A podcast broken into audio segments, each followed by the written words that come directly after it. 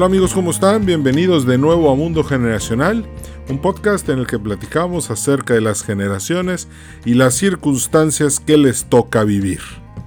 Yo creo que el tema de la semana es muy sencillo, con la llegada de Cobra Kai, temporada 1 y 2 a Netflix, pues este, la, Karate Kid ha vuelto a tomar, pues la verdad es que muchísima fuerza. Yo soy fan de la serie Cobra Kai. Me quedé esperando este año la tercera temporada. Me hubiera encantado verla. Pero bueno, eh, vamos a tener que esperar hasta el 2021. Aún así, he visto todas las películas de Karate Kid. Creo que son creo que son muy buenas. La primera, obviamente, es mi favorita. De las películas, eh, bueno, em, la 2 creo que está más o menos, la 3 pues ahí la lleva. Incluso hay una más que se llama The Next Karate Kid, donde aparece una chava que aprende karate y ya después de eso pues ya no hubo más, son cuatro películas en total. La cuarta es poco conocida porque en realidad no sale Daniel LaRusso actuando como, como Daniel. Hoy nos vamos a enfocar en la película en la que vimos todos en 1984 y nos encantó. Esa película, recuerdo haber estado en el cine en 1984, yo tenía nueve años, y me acuerdo que la persona que estaba frente a mí me dijo que, le pregunté, oye, ¿ya la viste? Me dijo, sí, ya la vi. Eh, de hecho, ya la vi más de diez veces. Le dije, ah, caray, pues entonces está muy buena. Me dice, está maravillosa, me encantó.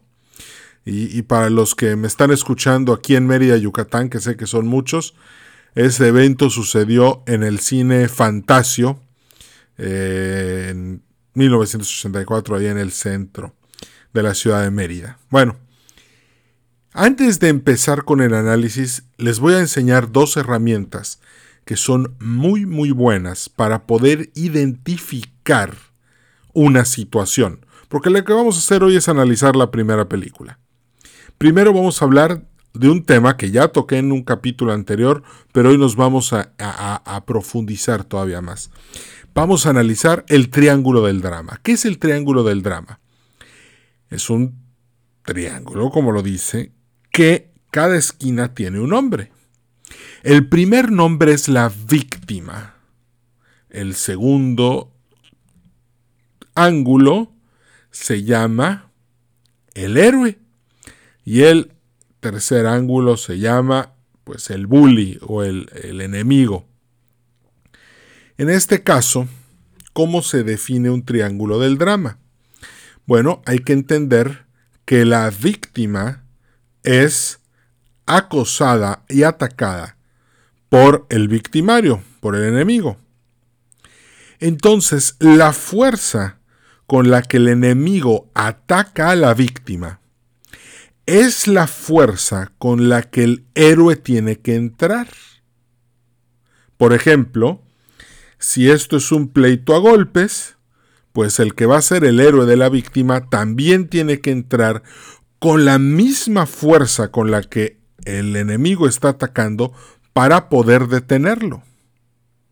Pero vamos a poner que, por ejemplo, eh, en este conflicto hubieran balazos. Vamos a suponer que eh, tres asaltantes entran al banco y someten a uno de los cajeros y lo tienen completamente eh, contra la pared y le están apuntando con tres rifles. ¿Qué pasa si el héroe entra a la escena, pero entra nada más con sus puños? Pues obviamente no va a llegar al poder que tienen los, las tres personas armadas y fácilmente va a ser ejecutado y por lo tanto la víctima se queda víctima. Sin embargo, ¿qué pasa si el héroe, para poder equilibrar esta situación triangular, entrara con SWATs, francotiradores, eh, escudos personales y abriendo fuego en contra de los tres enemigos? Pues los mataría rápidamente y, el, y la víctima sería liberalizada. Pero ¿qué pasa si entraran? Por ejemplo, en este caso, pues la fuerza fue mucho más alta que la fuerza de los de los asaltantes. Y por último está que entraran tres hombres armados igual a enfrentarse a los tres asaltantes. Habría un conflicto muy difícil, uno de los dos ganaría por un muy pequeño margen y entonces la historia nunca sería la misma en ninguno de los tres escenarios. Entonces, ¿cómo reconocemos? Lo primero que tenemos que hacer es reconocer y entender la fuerza con la que el enemigo ataca a la víctima. Esa es la primera parte que tenemos que entender en cualquier situación, ¿eh? no nada más en Karate Kid o en un asalto bancario.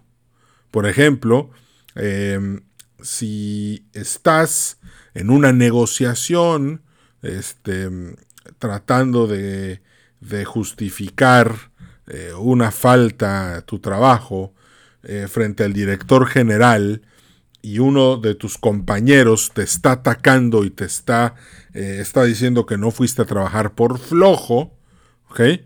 Para tú, tú tienes dos opciones. Puedes definir, pues, uno, no hacer nada, quedarte como estás y eventualmente, ¿qué va a suceder?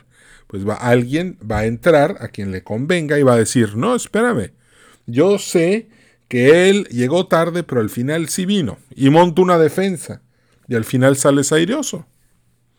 Eso puede ser una de las salidas o la otra puede ser que la misma víctima se convierta en su propio héroe.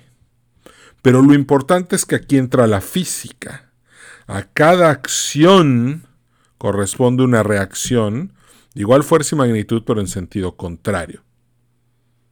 Entonces, entre más fuerte se ataque a la víctima, más fuerte tiene que entrar el héroe al rescate. No vamos a olvidar este punto. ¿Ok? Siempre piensa que si tu suegra te ataca, pues lo que debes de esperar es que tu mujer te defienda. Para no enfrentarte tú eh, a una guerra de, ¿cómo le dicen en, inglés? War of attrition, ¿no? Una guerra de desgaste. Pues lo ideal sería que tu mujer te defendiera, o tu, o tu marido. Entonces, con esto dicho, con esto explicado brevemente, vamos a analizar la segunda herramienta. Algo que hace que una historia sea interesante es la evolución del personaje. Por ejemplo, algo que me llama mucho la atención, podemos pensar sin salirnos mucho del tema, House of Cards.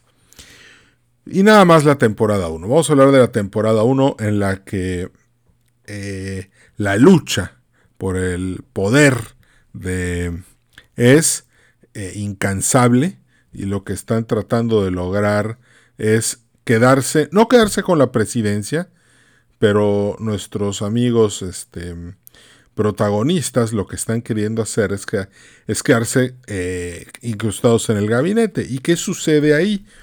Pues que algo que me llama la atención cuando vi la película y con la experiencia que tengo, es que ninguna de las víctimas de la carrera por el poder nunca se defendió, nunca evolucionó, simplemente son víctimas de, de artífices y de ataques y de este eh, que, no tiene, de los cuales no se produce una defensa. Y eso es importante porque el héroe este, está evolucionando, pero todo lo demás se queda igual. Y esa es una circunstancia. Pero lo importante es que para que una historia tenga sentido debe de haber una evolución. O sea, el actor, o más bien el personaje del inicio de la película, no puede ser el mismo que al final de la película. Porque si es el mismo, pues entonces, ¿qué, qué pasó? ¿Qué historia contamos? la evolución es importante. Vamos a ver Star Wars y al final de la película Luke regresa a vivir a donde vivían sus tíos muertos y ahí se queda para siempre. Pues no, ¿verdad? O sea, ahí no hay historia que contar. El chiste es la evolución del personaje. En esta evolución es donde está lo interesante, porque Joseph Campbell dice que, por ejemplo, muchos de los héroes, el camino del héroe, pues implica estar muy cómodo, no querer hacer nada, recibir una llamada a la acción, rechazar esa llamada, luego entrar, luego querer rajarse, luego ser tentado, luego no caer en la tentación, confrontar al villano al final, ganar, triunfar, y el héroe trata de regresar otra vez al estado de vida que tenía al principio, que tanto añora, pero esto ya no es posible. Entonces, esa es, es, es la evolución de un héroe durante una historia. Entonces, ahora vamos a juntar los dos elementos. Karate Kid, 1984, Pat Morita, este, eh, enseña, Mr. Miyagi, le enseña karate a Danielson, Daniel Aruso, por la razón de que los estudiantes de Cobra Kai pues lo están atacando. Aquí hay un debate interesantísimo porque en realidad la escena de la playa, donde le meten esa paliza tan espantosa a Danielson, eh, pues la verdad es que es horrible. Él, él, él llega, hay que entender que él, en un principio pues estaba tratando de impresionar a Ali, estaba, es esta niña Elizabeth Shue. Él trata de, de ser cool, de estar bien, de quedar bien. Pero en el momento en el que estalla ese conflicto, hay un punto muy interesante que todos los que son negociadores han estudiado. Tienes que permitir que las dos partes de la negociación puedan salir con la frente en alto. Si tú en un conflicto y en una negociación tiras a humillar a tu rival, pues obviamente el conflicto nunca va a terminar ahí y va a seguir escalando. En cambio, si le permites sacar, sacar un trato honroso, que ahí termine, pues ya, el problema ahí, ahí, ahí, se, ahí, se hubiera quedado. Es más, probablemente hasta se hubieran hecho amigos eh, Johnny Lawrence y Daniel Son. Pero no. La brutalidad con la que eh, Johnny y los Cobra Kais atacan a Daniel y lo humillan, definitivamente dejan una herida emocional. Y entonces el solucionar ese problema ya se vuelve imposible. Ok, entonces tenemos la escena en la playa y tenemos el fin de las negociaciones. Después viene la estupidez, ¿verdad? Porque Daniel Sun, en un baile de disfraces, le hace una broma a Johnny Lawrence con una de las regaderas, él se enoja, él trata de huir, pero lejos de huir las cosas salen muy mal, y en lugar de lograr su tan apreciada venganza por lo que le habían hecho en un principio, lo que obtiene es la peor paliza de su vida. Pero justamente una, una cosa interesante es que en el momento más negro para Daniel eh, en, la película, donde parecía que estaba acabado, literalmente está entre la espada y la pared, porque por un lado están los cobras y del otro lado hay una, hay una reja este, que él no puede brincar, ya está muy débil. Entonces simplemente dos patadas más lo hubieran dejado mucho, muy lastimado y fuera de combate. Pero ante la fuerza con la que ataca Cobra Kai, entra el héroe del Triángulo del Drama a enfrentar a Cobra Kai con una fuerza lo suficientemente justa, eso es algo que, que, tiene que ser así porque se trata de un hombre que vive en balance, que lo que hace es detener a los cobras con la suficiente fuerza como para hacer que escapen y salvar a Daniel. Bueno, Daniel ya que está salvado, eh, y entiende que, no, que no hay cómo hacer las cosas, bueno, el héroe lo que hace es que entiende que esto no puede ser una guerra permanente y de desgaste, por lo tanto van a Cobra Kai y pactan un, un tratado de no agresión hasta la fecha del torneo. Y en ese momento Daniel se vuelve el aprendiz de Mr. Miyagi mientras que los Cobra Kai siguen entrenando en su dojo sin, podemos decir que sin ningún tipo de evolución. Ojo, todos los escenarios, cada vez que analicen un escenario, esto es muy bueno para los que trabajan en inteligencia política, siempre existe el equilibrio, siempre existe el balance. Pero la llegada de un nuevo individuo, de una nueva circunstancia o de una nueva situación altera ese balance. Va de nuevo. Tú tienes un análisis de una situación y te funciona, pero en el momento en el que algo cambia, tu escenario ya no funciona. Por ejemplo, Estados Unidos e Irán, enemigos, los dos tratando de dominar Irak, pero en el momento en el que aparece ISIS, Estados Unidos e Irán se unen para pelear contra ISIS. ¿Ok? O sea, ese es, ese es un término muy importante que hay que tener en cuenta. Porque tu enemigo es tu enemigo hasta que surja un enemigo que lo nos amenace a los dos. Por eso, eh, si, estudiamos, leemos un poco a Maquiavelo, eh, eh, vamos a entender que, que, hay un dicho que dice, bueno, el enemigo de mi enemigo es mi enemigo. perdón, el enemigo de mi enemigo es mi amigo, pero también hay que tener en cuenta algo. Los enemigos no son permanentes y los amigos tampoco. Si no, pues eh, Estados Unidos y la Unión Soviética se unieron para pelear contra Alemania, pero no había terminado la guerra, Alemania ya estaba derrotada y había un nuevo conflicto entre dos grandes aliados, ya había una guerra este, fría en camino con armas nucleares el político lo sabe, el hombre de, el, que hace análisis político, análisis de inteligencia, sabe que ni los amigos ni los enemigos son permanentes. Todo va a consistir en cómo se vayan alineando los intereses que tú persigues. Cambio de intereses, una vuelta de 180 grados, y definitivamente tus amigos son tus enemigos y tus enemigos son tus amigos. Así de fácil, así funciona la política. Entonces, volviendo a Karate Kid, ya tenemos un equilibrio roto con la llegada de Daniel a la, a la zona, el, enfrentamiento con los Cobra Kais, ¿ah? la entrada del héroe, Mr. Miyagi, y empieza el entrenamiento. Una parte que pues todos, wax on y wax off. Esa es una de las este, frases más dichas por la generación X. Hay miles de bromas de wax on y wax off me acuerdo muy bien de la carrera, este, eh, así como también el Use the Force, que varios amigos se ponían cubetas en la cabeza y empezaban a, luchar a espadazos entre ellos, este, hasta me acordé de los nombres, pero bueno. Entonces, eh, ya, eh, ojalá lo estén escuchando, ya saben de quién estoy hablando.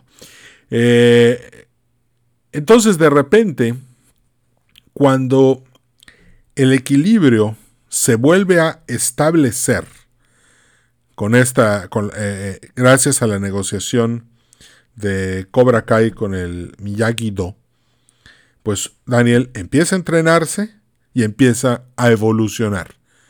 Empieza a conocer y a descubrir cosas que no sabía que existían. ¿Por qué? Porque el wax off, wax on, este, y todo este entrenamiento que de repente un día explota y le dice a, a, sus, a Mr. Miyagi, oye, espérame, esto no vale. Soy tu esclavo, ya pinté, ya lijé, ya hice, ya deshice, ya... ¿Y qué? Ya pinté la cera. Y no he aprendido nada de karate.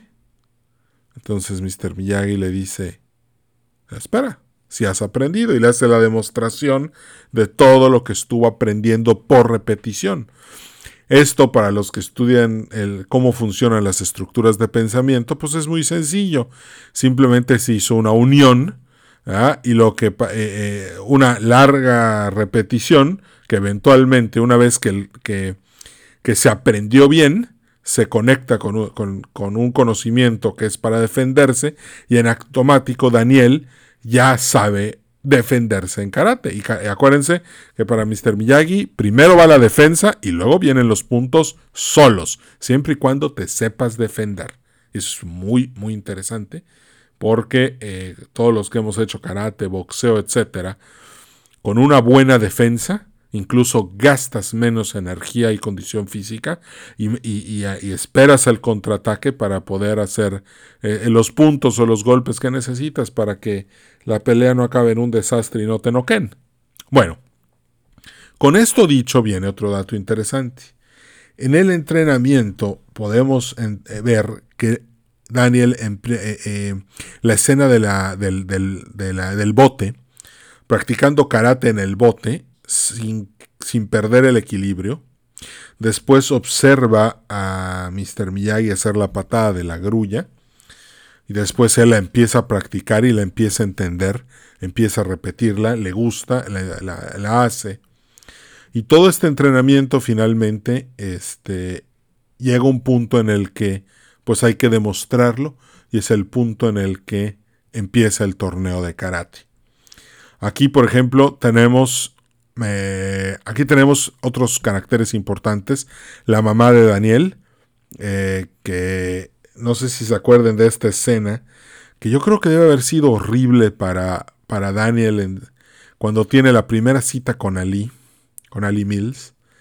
Eh, llegan por ella en, una, en, la, en esta camioneta toda dada en la torre. Ella se sube a la camioneta, la mamá los está llevando, el coche no arranca y Daniel y su mamá se tienen que bajar a empujar la camioneta.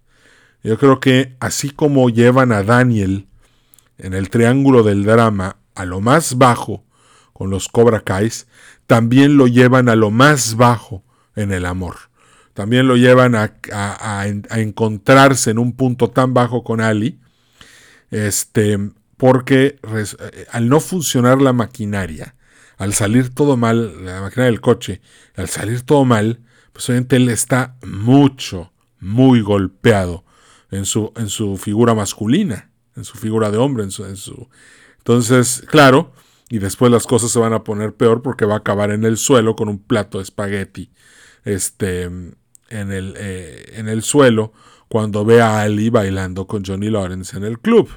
Entonces eso se convierte en algo sumamente bajo para él, le duele mucho, eh, lo lastima.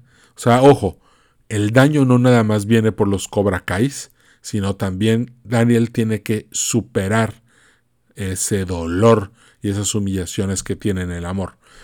En el amor, Mr. Miyagi de cierta manera también termina siendo su héroe, regalándole el coche amarillo.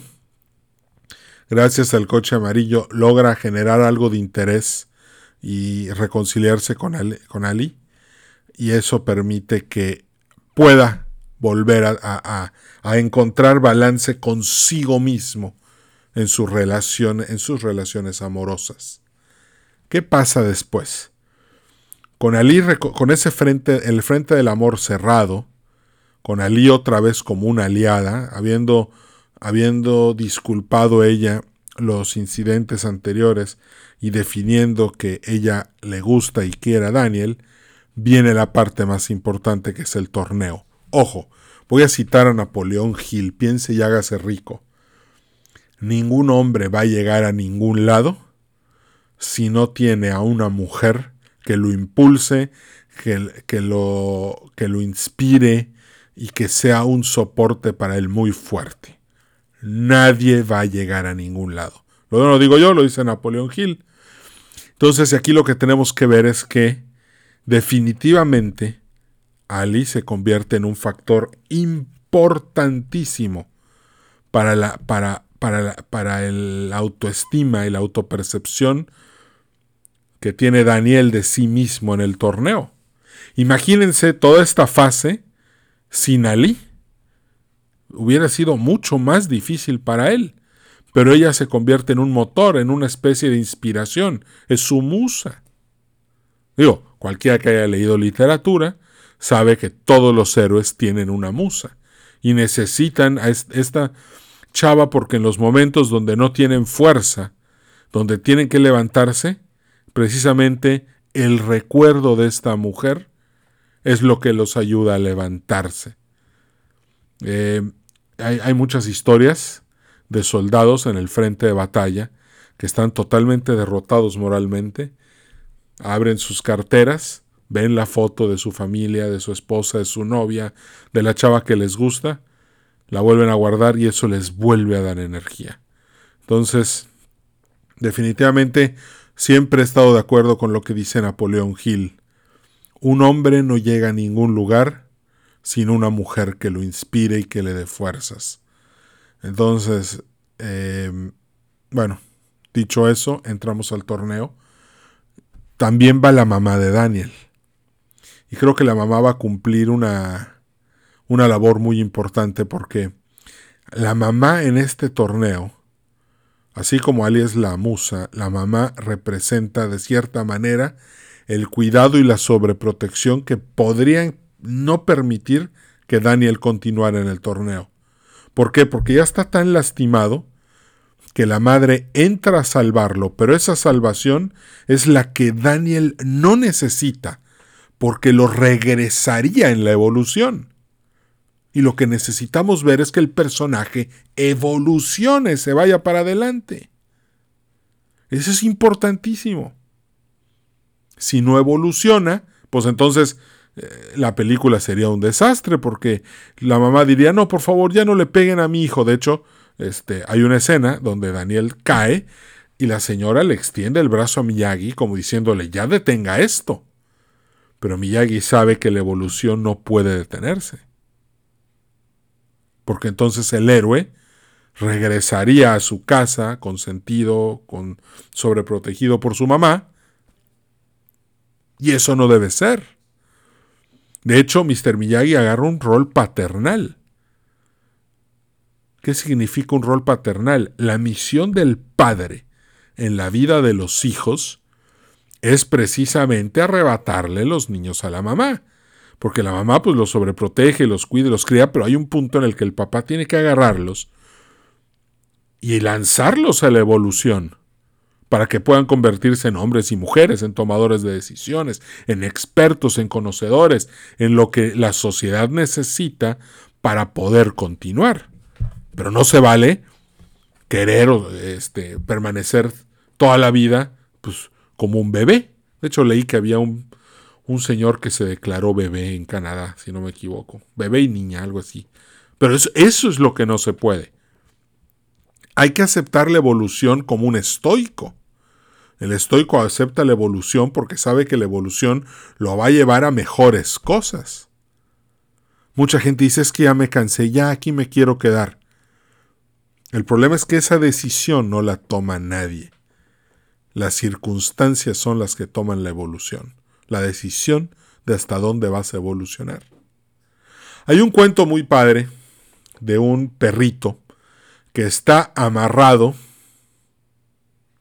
a una carreta tirada por dos grandes bueyes. Entonces, el perrito está amarrado, la cuerda es larga, es una correa muy larga, pero los bueyes nunca detienen su camino. Cuando el perrito quiere descansar, tiene que correr, adelantarse a los bueyes, sentarse, descansar y esperar a que los bueyes pasen, lo rebasen y avancen tanto que la cuerda otra vez lo vuelva a tirar.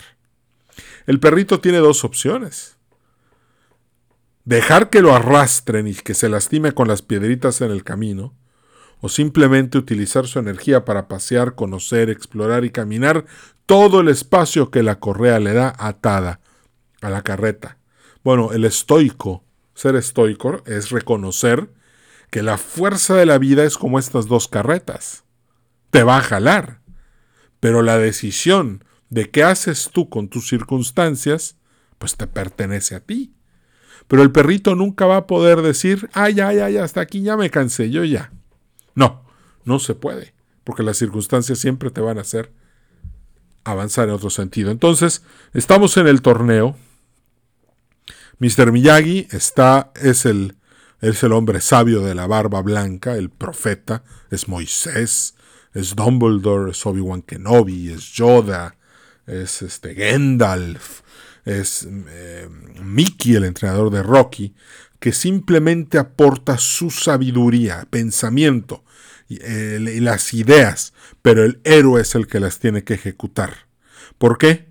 Porque en este caso, la víctima se tiene que convertir en, con la enseñanza del, del, maestro, en, tiene que desarrollar una fuerza lo suficientemente efectiva para poder equilibrar de nuevo la balanza y recuperar su posición en este escenario en el cual fue humillado, noqueado, pateado, pisoteado y de esa manera ganarse el respeto de los demás.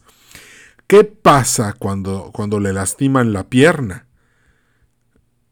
le, suplica al doctor Miyagi que lo cure con esa técnica de frotar las manos. Y le dice, porque si no, no voy a tener balance ni con Ali, ni con mi mamá, ni con usted, ni con nadie. Yo necesito salir a pelear y ganarme el respeto de todos. Entonces, la víctima ya se ha convertido a estas alturas en una fuerza natural que tiene que encontrar la misma fuerza con la que fue atacado para devolvérselo al enemigo y reclamar su posición en el escenario de la en el escenario de la escuela y de la zona donde están donde van a convivir los Cobra Kais y los Miyagi 2 en el en el en, este torneo de karate. ¿Qué pasa entonces? Llega la pelea con Lawrence. Este, Johnny, pues este, Mark Sackback es, un excelente peleador, es el mejor peleador del, del dojo de Cobra Kai. Pelea muy bien, pero aquí vemos que en realidad los conceptos de no mercy y there's no pain in this dojo y todas esas cosas que, que, que les enseñaban, pues en realidad se enfrentaban al equilibrio, al balance, al respeto, a la integridad y al final, pues el bien triunfa.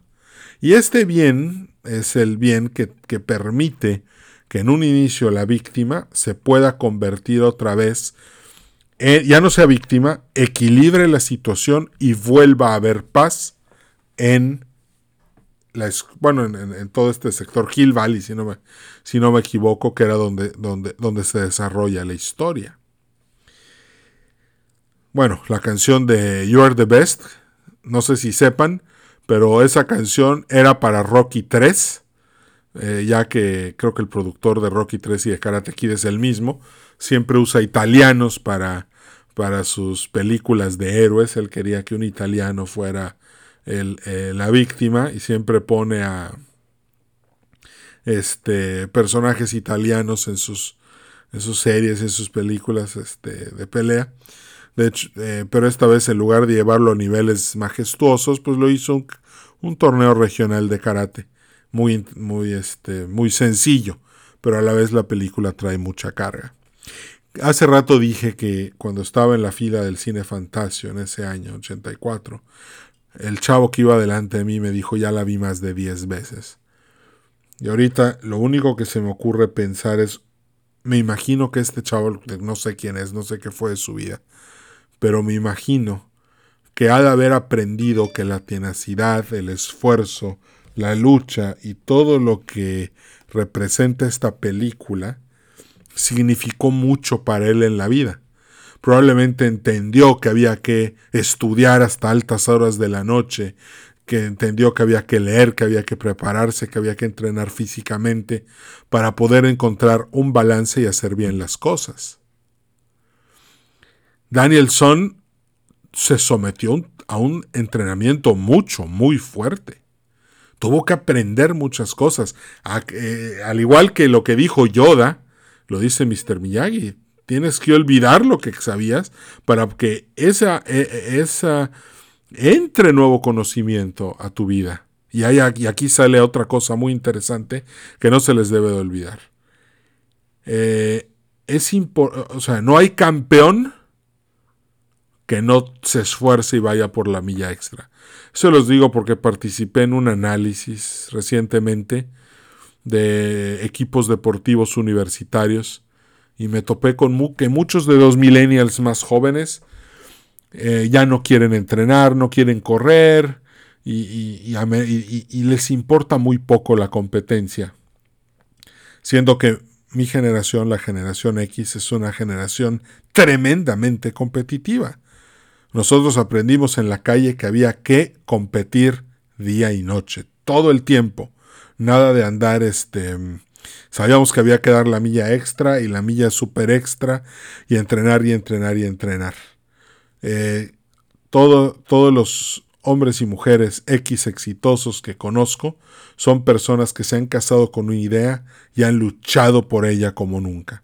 Y tengo un chorro de ejemplos de, gente a la que he leído muy muy bien, sin romper la ética, sin romper los valores, creyendo en lo que, en lo que debe ser, porque el éxito va más allá de lo material. El éxito es un éxito íntegro, es un, es un éxito conjunto. Y eso es precisamente lo que Daniel busca en esta película.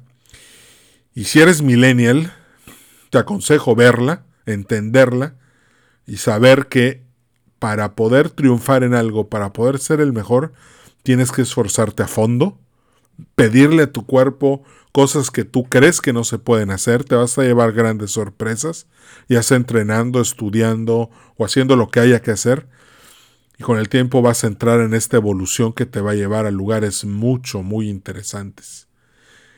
Creo que eh, eh, en este estudio en el deportivo en el que participé, el gran problema que había era que los millennials no querían avanzar. Estaban demasiado cómodos donde estaban. Y eso es peligroso, porque cuando el, la soga, esta cuerda tan larga que tienes, como la que tiene el perrito, tirado de este camión, llega un punto en el que te empiece a obligar a moverte, la vida se puede empezar a volver dolorosa y difícil. Por eso siempre hay que entrenarnos, conocer, entender y pues ser buenos estoicos, porque el, estoico aprovecha cada instante de la vida para aprender algo diferente. Bueno, pues este, pues como siempre ha sido un placer saludarte, espero que, te haya gustado este análisis. No olvides el triángulo del drama y no olvides la evolución del héroe. De todos modos, el Triángulo del Drama, ya hablé anteriormente de él, por si quieres saber más. Del Camino del Héroe, en alguna ocasión también, en los capítulos anteriores, eh, profundicé un poco más cuando hablé de todos los héroes de todas las películas. Aún así, hoy quise concentrarme en Karate Kid, pues porque es el fenómeno del momento. Entonces, este, pues te mando un fuerte abrazo, que estés muy bien. Gracias por escuchar Mundo Generacional. Si te gustó el, el el podcast, pues suscríbete si no estás suscrito, compártelo en tus redes sociales para que otras personas puedan eh, servirle este, todo lo que estamos platicando, eh, eh, ya sea en la plataforma en la que lo estás escuchando. Y pues este, aquí queda todo, me despido. Feliz inicio de semana, hoy estamos a martes 8 de septiembre, así que a echarle ganas, a trabajar, a dar la milla extra y a disfrutar de la serie Cobra Kai y de la película Karate Kid. Cambio fuera. Bye.